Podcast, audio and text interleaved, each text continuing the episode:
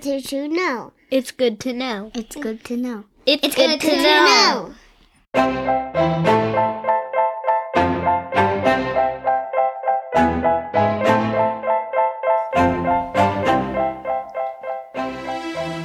Hello, and I'm here with Elijah and Kai. Hi. Hi.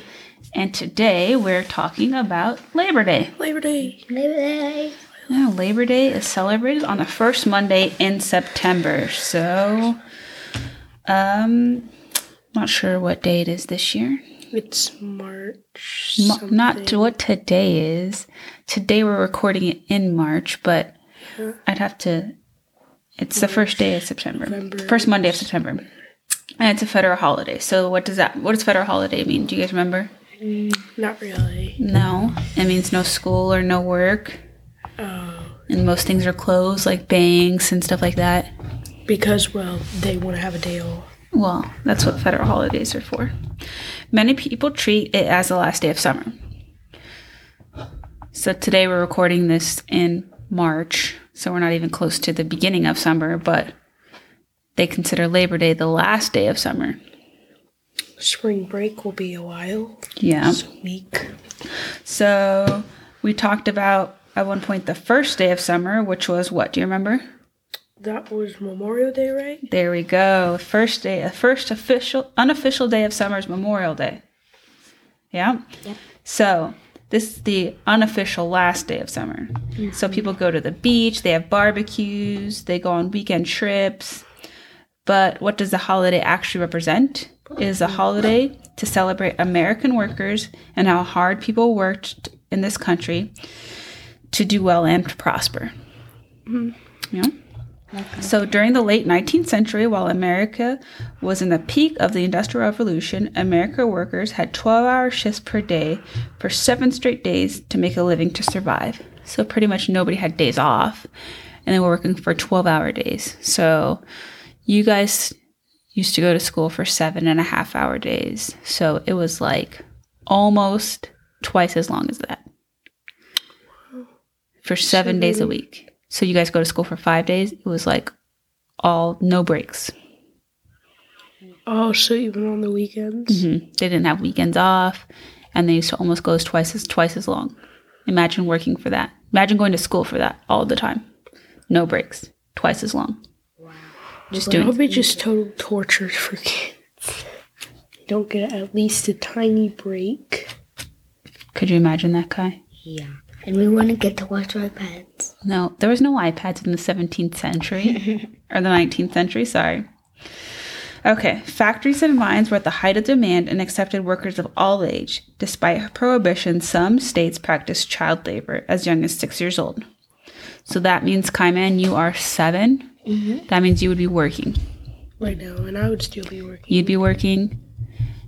Literally everybody. Everybody would be working. Baby girl would almost be working in factories, doing stuff, not going to school, working.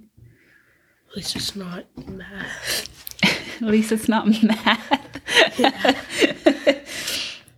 Workers were exposed to unsafe environments with bare hands and little to protect them. The American Industrial Revolution dramatically increased the manufacturing industry, replacing the agricultural sector. sector. As a result, labor unions were established and easily spread. Labor unions started organization rallies, strikes, protests about reforms on working hours and pay safety. So that means that people like protested. You know what protesting mean and going on strike and stuff like that? Mm-hmm. I've heard of people going on strike. What does and it mean? Stuff. Like it means they don't want to do this anymore, and just So that means that if you went on strike, so say if you were at work and you, it was unfair conditions, like they treated you poorly, it was like unsafe, and you're like, we're going on strike. That means you guys are walking out of that workplace and you're going to basically hold out signs and demand stuff. and demand them to To- treat us better. Exactly. Going on strike. So the holiday. The truth is, no one is quite sure who came what who first came up with the idea of Labor Day holiday in the United States.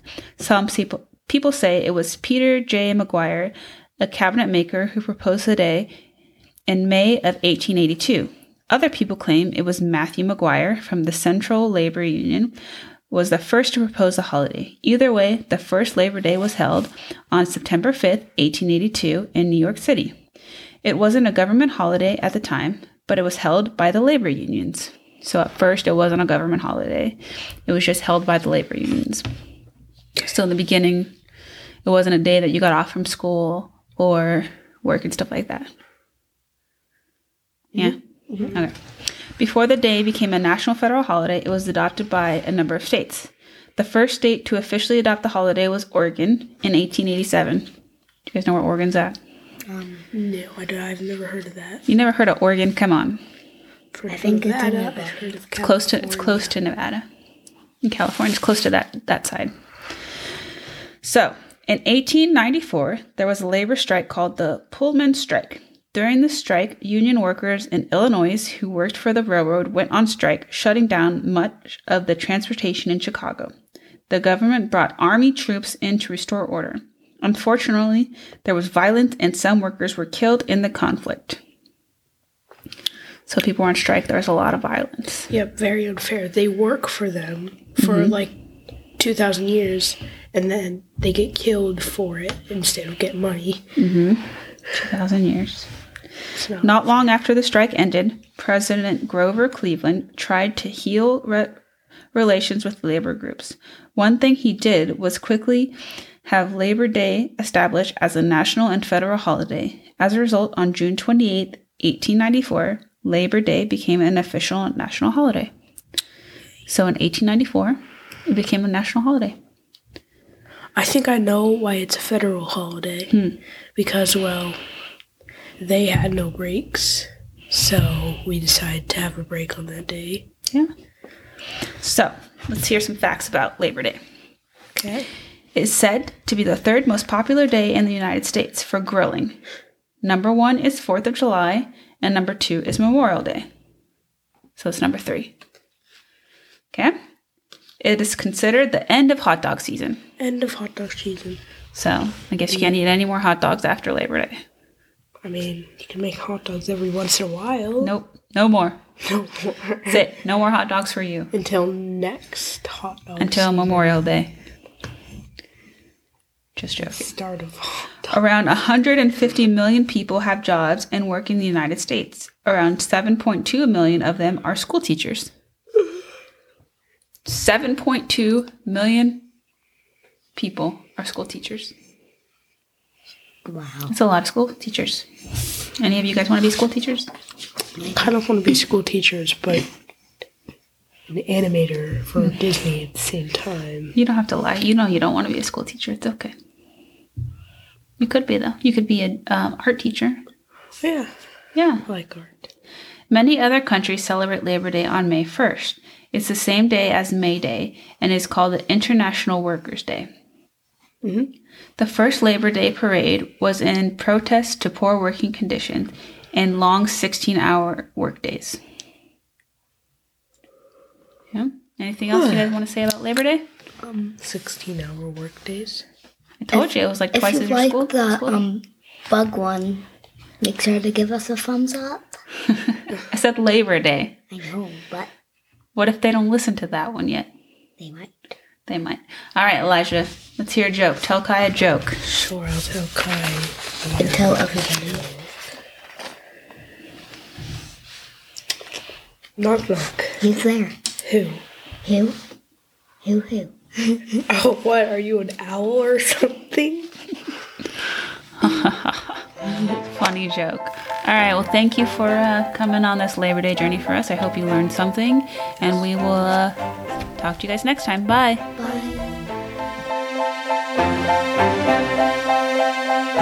Bye.